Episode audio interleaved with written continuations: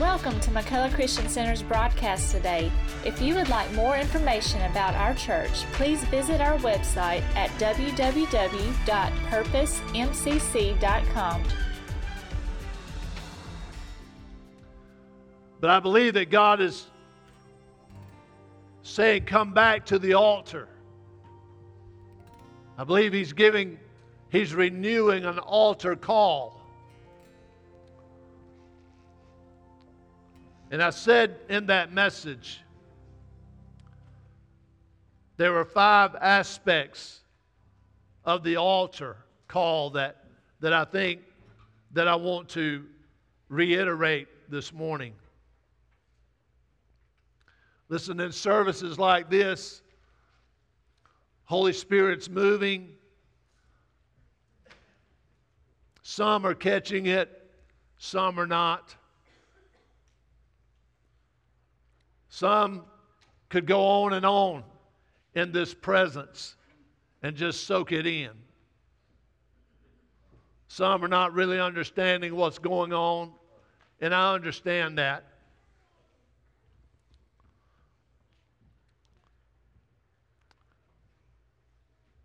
So it's important that we try to catch what God is, is wanting to do. Every time that we have a visitation or a move of the Spirit. God is doing something different. We have been so accustomed to the same old, same old that when God begins to change things up, we don't know how to deal with it.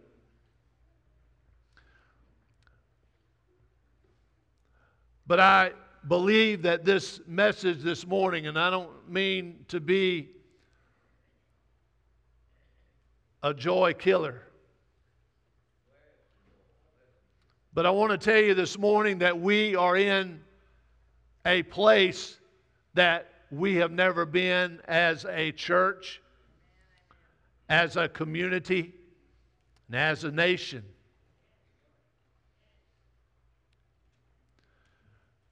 And I believe that we're moving into some things that we as a people have never witnessed before, both in the secular realm and also in the spiritual realm.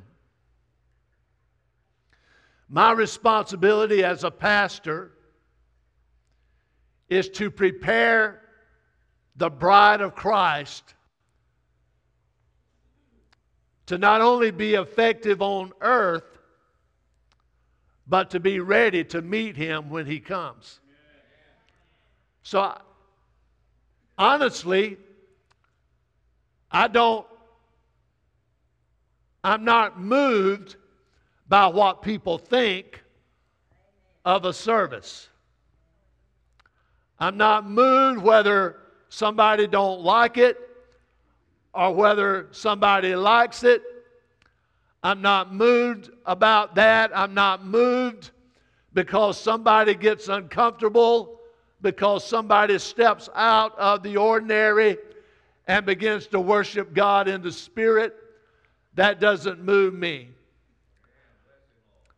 Because I recognize that the most important thing, most important responsibility that I have is to present a platform for the Holy Ghost to come to speak to you, to move on your life, and to touch you and to transform you. That's the most important thing. It's not about whether I run across the stage. It's not about whether somebody falls out in the spirit. It's not about whether we sit here and never say a word. But it is about Holy Spirit coming and moving in your life. And yes, when Holy Spirit comes, He will make you uncomfortable. He will dig around your flower bed. Amen. But we talked about the altar call, the call to the altar. And the altar was a place of confession a place where you come and confess your sins and find forgiveness. Let me, let me preface it with this. I made this statement, and I want you to understand this. Where, where you find broken altars in the Bible, everywhere that you read in your Bible, where there is a broken altar, or where there is the absence of an altar, you will always find broken lives. You will always find broken community. You will always find sin and perversion. there are those that are sitting here this morning, and, and your life is in the condition that it's in this morning because there is an absence of an altar in your life. You might have had an experience with God.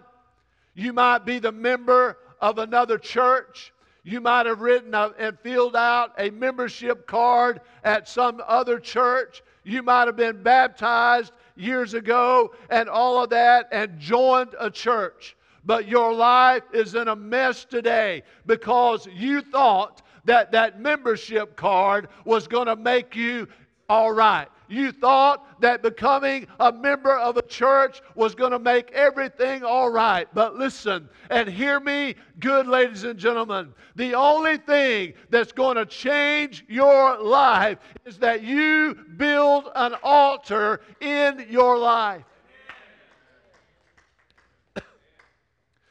Because the altar is and always has always been the meeting place between man and God.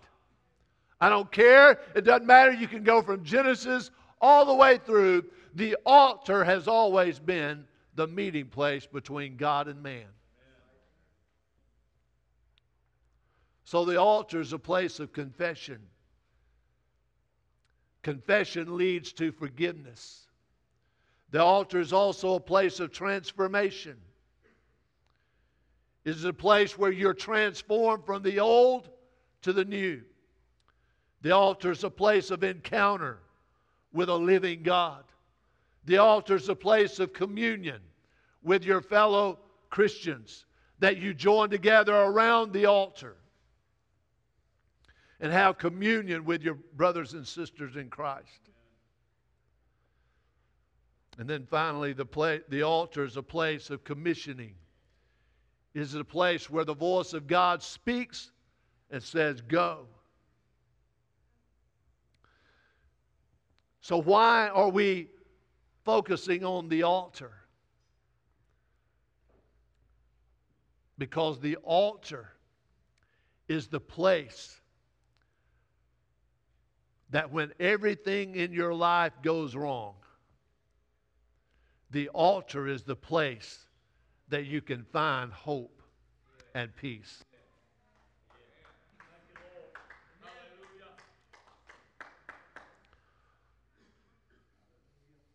Listen.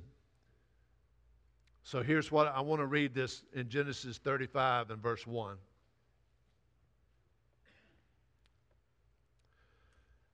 Genesis 35 verse 1 God said to Jacob, Arise and go up to Bethel and dwell there.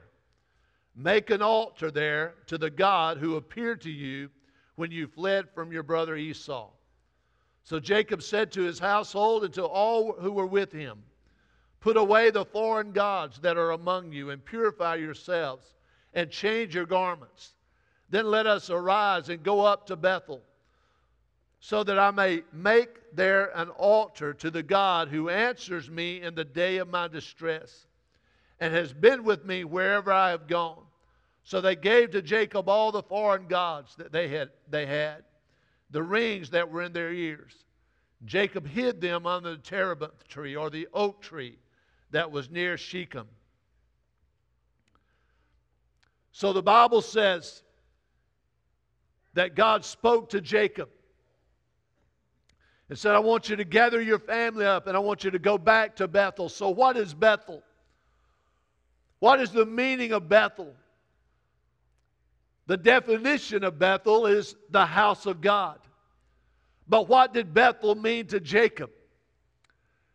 Bethel to Jacob meant a place where God appeared to him. It was a place where Jacob first experienced Almighty God. It was a place when Jacob left his father's house. And you know the story of Jacob. Jacob was a supplanter, Jacob was a liar, Jacob was a thief, he was a cheater. He robbed his brother Esau of the blessing that was supposed to be his. He deceived his father after his mother uh, instigated it. So Jacob, following his mother's uh, commands, deceived Isaac. Isaac, being old and blind, laid his hand on Jacob, thinking that it was uh, Esau. And Isaac bestowed the blessing upon Jacob's life. Jacob was, Jacob was a supplanter or, or a, a, a liar, a deceiver. And so he had to leave his father's house and run for his life because his brother Esau had threatened to kill him. Jacob was not a good person. He was not a choir boy. He was not a product of the Sunday school class. He was a deceiver. But yet, in the middle of all of his deception, he left home and he got to this place and he laid down to sleep. The Bible says that Jacob dreamed a dream. And in this dream, he dreamed of a stairway, a ladder reaching from heaven down to earth. And angels were ascending and descending from heaven to earth, from earth to heaven. Jacob was so moved by this experience that he had that when he woke up the next morning, he said, Surely God was in this place and I didn't even know it. And so he named the place Bethel, which means house of God. The other day, as I began to look at that, God spoke to me and he said this. He said, I'm going to begin to raise up some Jacobs. No gender on that. He said, I'm going to begin to raise up some Jacobs that have been down the, the back roads and been down all the pig trails that have that have done all the wrong things, that have done all the bad things, that have, that have deceived and lied and manipulated and, and done all of those things, God said, I am taking them to a place and I'm going to raise up some Jacobs. And God said, the ladder, Jacob's ladder. How many of you, when you were kids, you used to take the string and do the Jacob's ladder? That's where it came from in the story of, of Jacob in Genesis. And God just began to speak to me, and He said, Son, I want you to tell Jacob that the ladder is a tool to reach things that previously had been unattainable. He said, The ladder is a tool that I'm going to begin to give men and women to be able to get to the height that they previously have not been able to get to. There have been things that you've been looking up at, and you said, I wish I could get there. But because you didn't have a ladder, you haven't been able to get to those heights. But God said, I'm going to give you a Jacob's ladder, and I'm going to give you the picture of the anointing that's coming down out of heaven and ascending back. He said, God, God said, I am going to make a connection between heaven and earth. He said, I'm about to do some things where, and, and listen. God said, Son, all hell might break loose around you. He said, But the ladder that I'm giving my people is going to represent my power that's going to come down to them. He said, And when they pray, it's going to go back up and I'm going to send it back down. He said, I'm giving you a tool that you can reach heaven.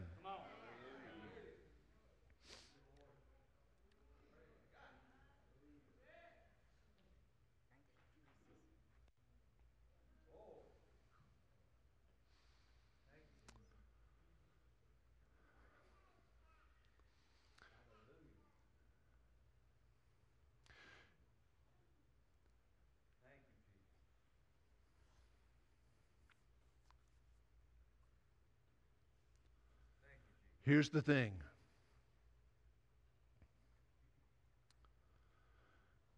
God revealed himself to Jacob in such a powerful way that Jacob said, God, he, na- he, he actually renamed the place and called it Bethel, the house of God. And he said this He said, God, if you will bless me on my journey, he said, if you will bless me, I'll come back to this place and I'll worship you here. But let me tell you something. It was such a powerful experience. Can you imagine? The, the glory of God coming down and going back up. But for years after that, Jacob, even though he was blessed of God, never returned to Bethel.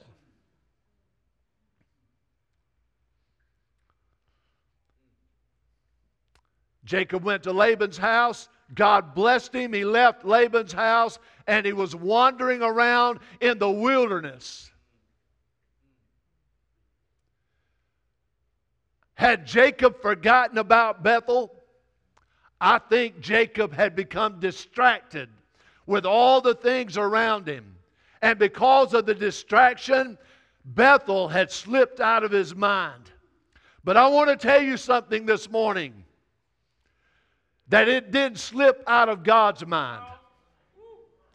And because the mercy of God is so big and the grace of God is so awesome, God said, I looked down and I saw Jacob wandering around out in the wilderness with the blessing of God following him. But listen, ladies and gentlemen, God spoke to me the other day and He said, My blessing is following a lot of people. He said, But there are very few people that are actually possessing the blessing of heaven.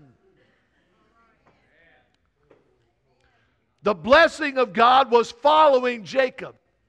Everything he touched turned to gold. Every animal he got reproduced hundredfold.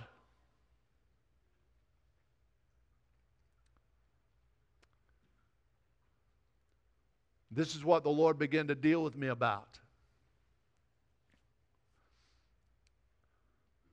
He said Jacob was distracted, but here's what happened Jacob's family began to fall apart. The Bible says that Jacob's sons, or, the, or that Jacob's daughter, Dinah, had a suitor.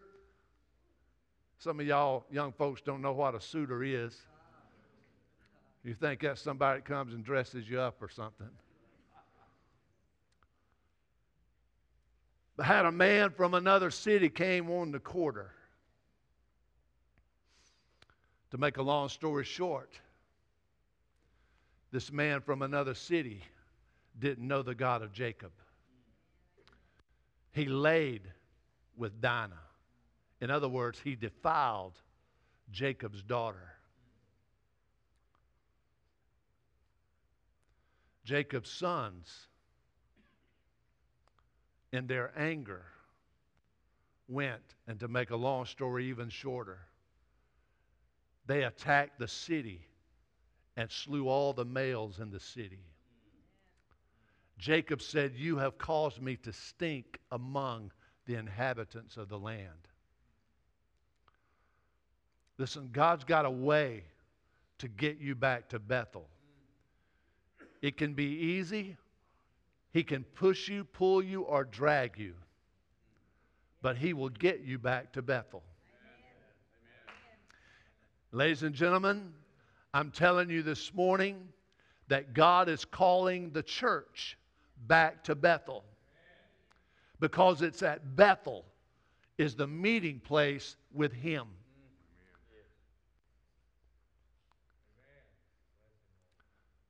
Be- Jacob said, You have caused me to stink in the eyes of the people of the land. The people of the land were, were talking about attacking Jacob and destroying his family because of what they did to this city of men. Just totally annihilated the men.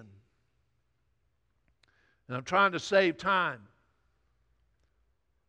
And this is when God spoke to Jacob and said, Rise up and go back to Bethel.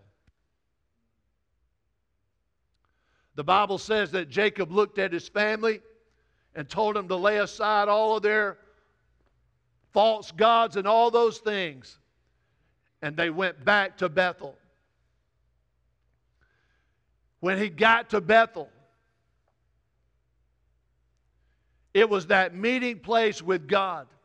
The Bible says when he got there, he built an altar to God and began to worship at Bethel. And here's the thing that I want us to see today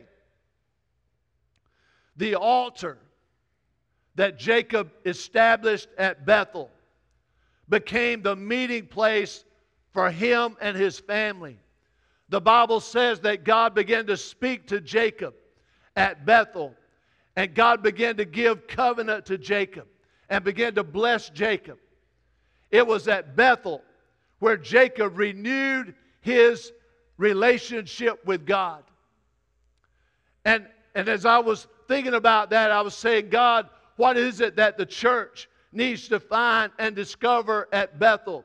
He said, he said, son, the Bethel for the church is the place where I used to speak. It is the place where I once ministered and once moved in my power. He said, but distraction and things of the world have caused people to wander around in the wilderness. He said, but in this hour, I'm calling my church back to a place where we can meet together and come together in union and communion with the Holy Spirit and that I can speak to my people.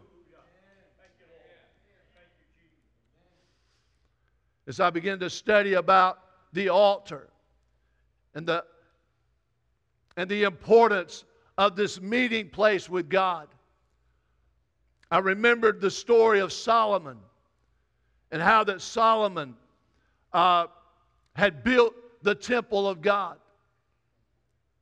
He built this magnificent structure, this temple of God, became known as Solomon's temple a place of beauty, gold everywhere. Beautiful structure. The Bible says that when Solomon got it all built on the day of dedication, in Second Chronicles chapter 6, the Bible says that Solomon gathered the people together and that Solomon stood on a platform above the people. It was the altar that Solomon had, had erected. The Bible says that this altar was seven and a half feet long and seven and a half feet wide, and it stood up off the ground four and a half feet. The Bible says that Solomon stood before this altar, before all the people, and he knelt down in front of the entire congregation. This is in Second Chronicles chapter 6 and verse 12. That he knelt down on this altar before all the congregation of Israel and he spread his hands out before the Lord and began to worship and began to pray. And if you read in that story, Solomon began to pray and he began to thank God for the house that he had built. But something more important than that, Solomon did. Solomon prayed and he said, God, let, let me get this first.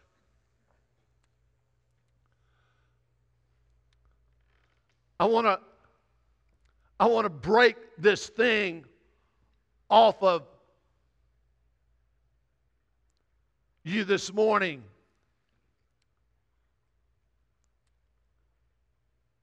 That says, well, if I don't have a need, I don't have to go to the altar.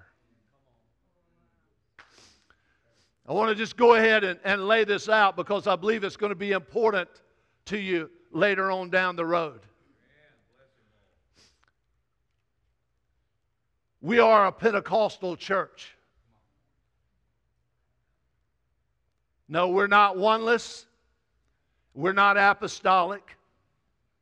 They can do their own thing. That don't concern me. But when I say we're Pentecostal, that means that we are a spirit-filled church. We believe in the gifts of the Holy Spirit.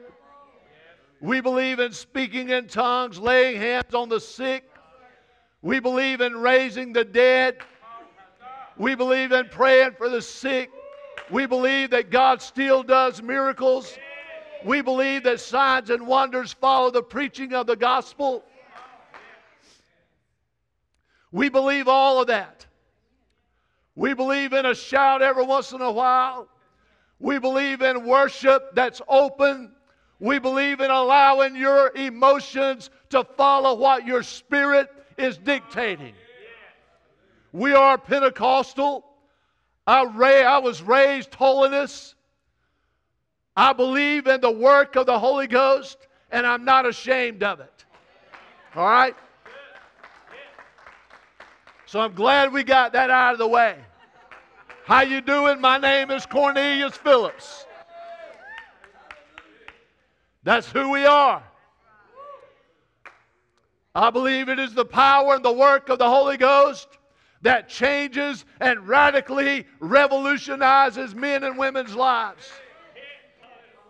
You're looking at one this morning that the Holy Spirit took me, turned me upside down, shook me around a little bit, turned me right side up, set me back on my feet, full of the power and full of the anointing of the Holy Ghost.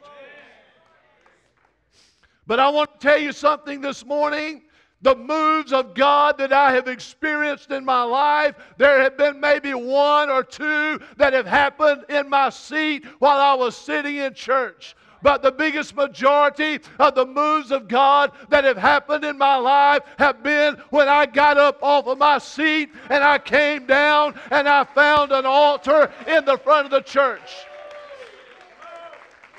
There is something about the altar that the church has been missing. There is something about the altar that families have been missing. No wonder your family's falling apart because there's not an altar in the living room of your house. We've changed. We've changed the altar of God and exchanged it for a 45 inch altar that mounts on the wall in our living room. Oh. Whew.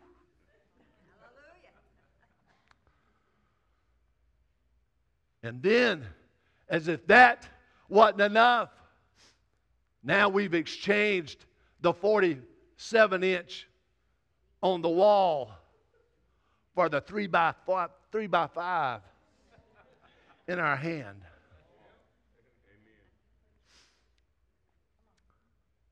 I'm telling you, ladies and gentlemen, God is saying, go back to Bethel. Go back to Bethel. You say, well, preacher, I watch Benny Hinn every Thursday night on my phone. Yeah, well, call Benny up when your family starts falling apart. Nothing wrong with Benny Hinn. I love Benny Hinn. But I'm telling you, you need an altar in your life. Let me get back. Solomon stood there and he spread his hands out before the congregation. Listen, it's not a, it's not a Pentecostal thing, and it's certainly not a Baptist or a Methodist thing. It is a God thing. When you come to the place in your life where you are not afraid and not ashamed of what somebody thinks about you, when you get up before God and lift up your hands. I'm just, listen, I'm just pumping and priming and getting you ready for revival because there will never be revival until there's a revisitation to the altar. You will never get rid of the junk in your life until you make up your mind. I'm going to find an altar somewhere and I'm going to crucify myself on the altar of God until He does a work in my life. I know it's a little bit weird. Somebody said, Pastor, you just need to stay on vacation.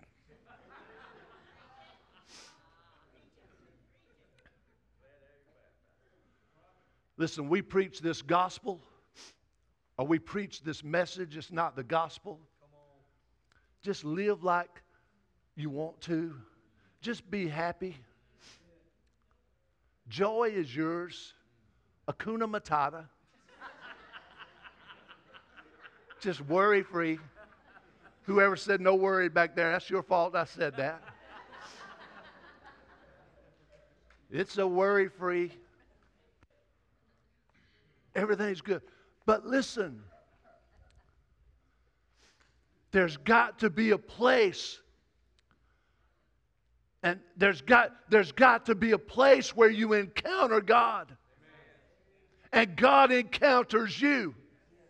You cannot continue to go down the same old dirt road that you've been going down and thinking that God is going to pave it for you and make it a freeway for you if you don't find an altar. But until you find an altar, God said, I'm going to let you go until you get tired of going. And when you get tired of going, then you build an altar. Mm.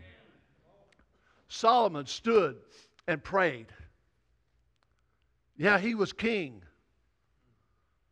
But all of us are kings and priests. Solomon knelt before the whole congregation and lifted up his hands and he began to pray. But I want you to notice what he prayed. This was the dedication of the temple.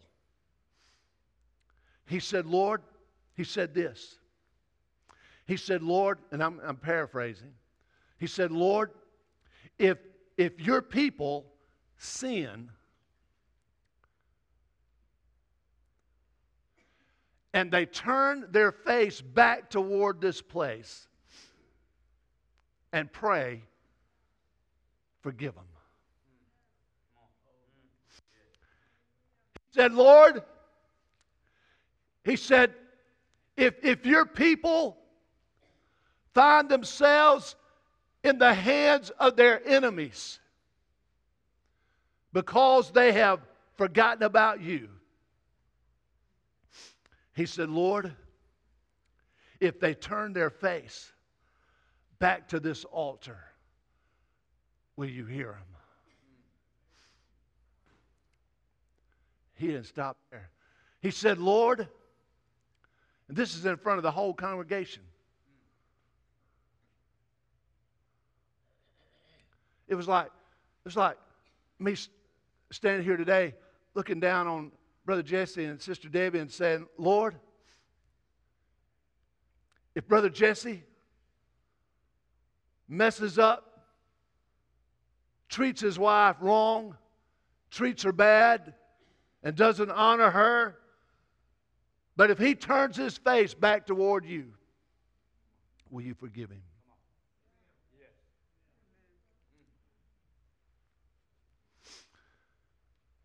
He said, Lord, if there's a drought in the land, if there's a drought in the land, and your people humble themselves down and turn back to this place, will you hear their prayer?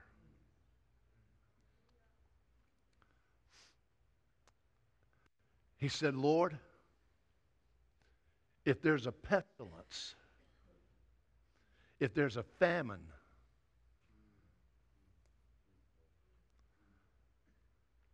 in the land, if there's a pandemic in the land, by the way, you know you got another pandemic coming.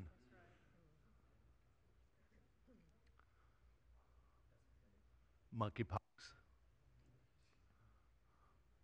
Lord, if there's, if there's a famine in the land, if there's a pandemic in the land, and your people turn their face back toward you and pray, would you hear them? I'm fixing to close. Just, just relax.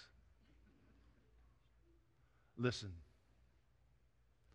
What Solomon was doing was standing before the altar of God in this magnificent temple that had just been built and was being dedicated.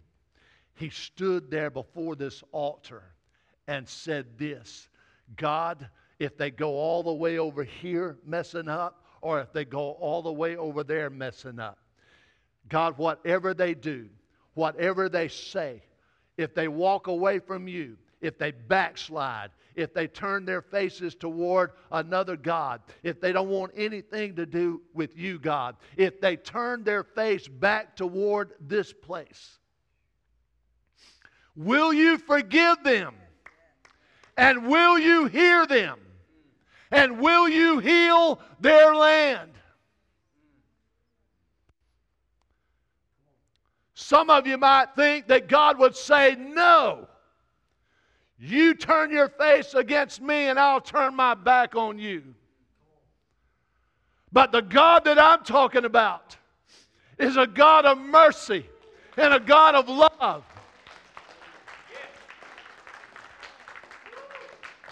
Mm. Because in Second Chronicles chapter 7 and verse 14, I think it is. God said this. After you've done all your backsliding, after you've done all your adultering, after you've done all your whoring around, after you've done all your drugs, all your alcohol, all of your lying, all of your manipulating, all your cussing, all of this, and all your backsliding, and all of that, God said, If my people, if my people, who are called by my name would humble themselves down and seek my face and turn from their wicked ways. He said, then, then will I hear from heaven and I will come and heal your land.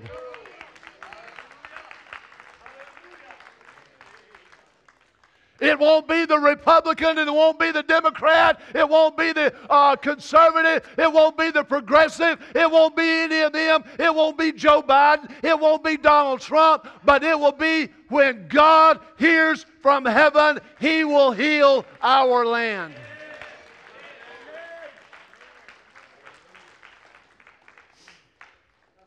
So here's the thing, and I'm going to try to close. Here's the thing, and I want you to get. Because some of you think, because the devil has lied to you so much, You've been beat down by society. You've been pushed down and stood on and stepped on by society. And the devil has told you that you're not worth it. You're ne- you will never get to where God wants you to be. You'll never walk in the blessing of heaven. But listen, God brought you here today to turn that thing around. I'm going to listen. Right now, I'm about to break the word curse off of your life. Because the devil has told you you're never good enough and you'll never be able to make it and you'll never be able to accomplish what God says you can accomplish. But listen, that is about to be broken. now, hear this. Why in the world did Solomon spend a whole chapter saying, God, if they do this, will you forgive them? If they do that, will you forgive them? If they mess up here, if they mess up there, if they do this, if they forget this, and all of that. Why? Because I believe, just, just kind of hold on. Because I believe that Solomon was being so used by God that God was using Solomon to paint a picture to you and me today by saying this.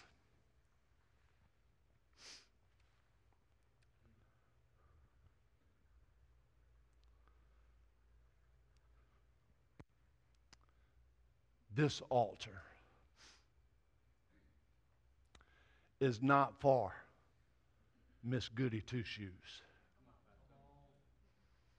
This altar is not for Brother Sanctified.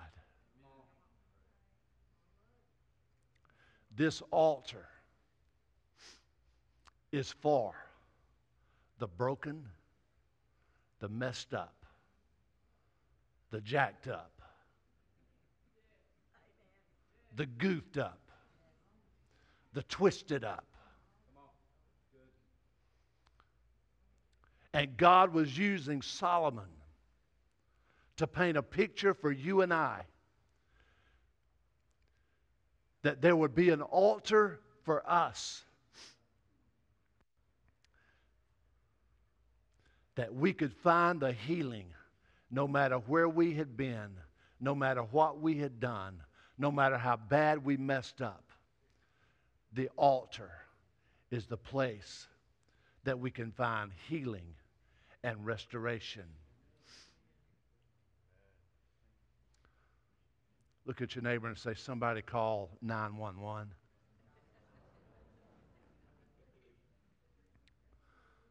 Psalm 91 says this, and verse 1 says this He that dwells in the secret place of the Most High shall abide under the shadow of the Almighty.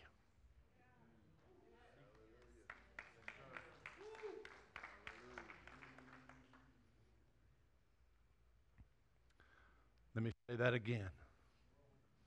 He that dwelleth in the secret place of the Most High. That word dwelleth means to stay. Get in the secret place of the Most High and stay there. Because it's in the secret place high that you can abide under the shadow of the Almighty.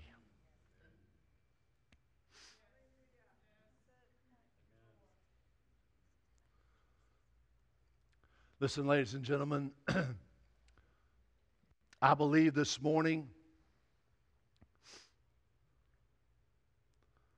and, and I'm just going to go ahead and tell you if, you don't like the altar, might be a good time to take a vacation and, and stay away for a few weeks because if you come, we're going to hear about the altar. Because I, I, I, it is my desire, and I'm not calling you bad. I got one of the best churches in the country, hands down, no questions asked. You're a good people. but listen, you didn't get good by yourself. You got good because somebody was preaching the word to you and you got good because you were obeying the Word of God. But I'm, I'm not going to let you slip. I'm not going to let you slide to the side or to the back. And I'm going to just tell you today that the altar that God is saying, build the altar, repair the altar in your life, repair the altar in your living room.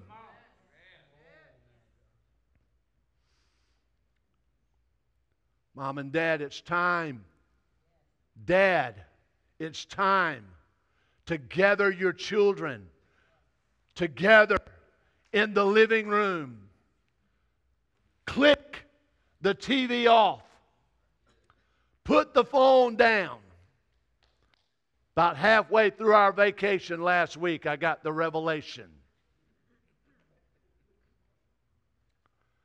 And all the kids started hyperventilating. I told him, I said, from this time on, when we go somewhere to eat, the phone stay in the car.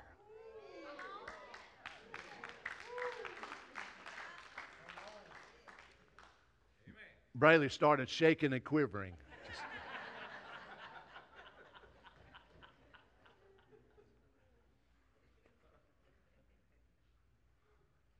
but you know what we noticed? we noticed that when the phones were in the car, uh, Miss Anna, she don't let no, nobody sit at her table with a phone. And ain't nobody going to miss her food for a phone. But you know what I noticed? I noticed that when we went into a restaurant and sat down, we had conversation. They did. You know, I'm quiet and I don't never say anything. I just listen. But we had conversation. So I'm telling you today, God is saying, build the altar, repair the altar in your house. Gather your children around, Daddy, and say, hey, we're about to pray. Would you stand with me, please?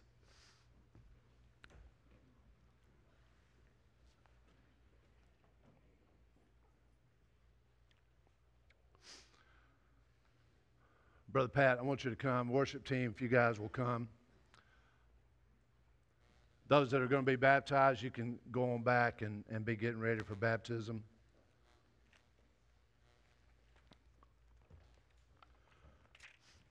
But here's what I want to do this morning.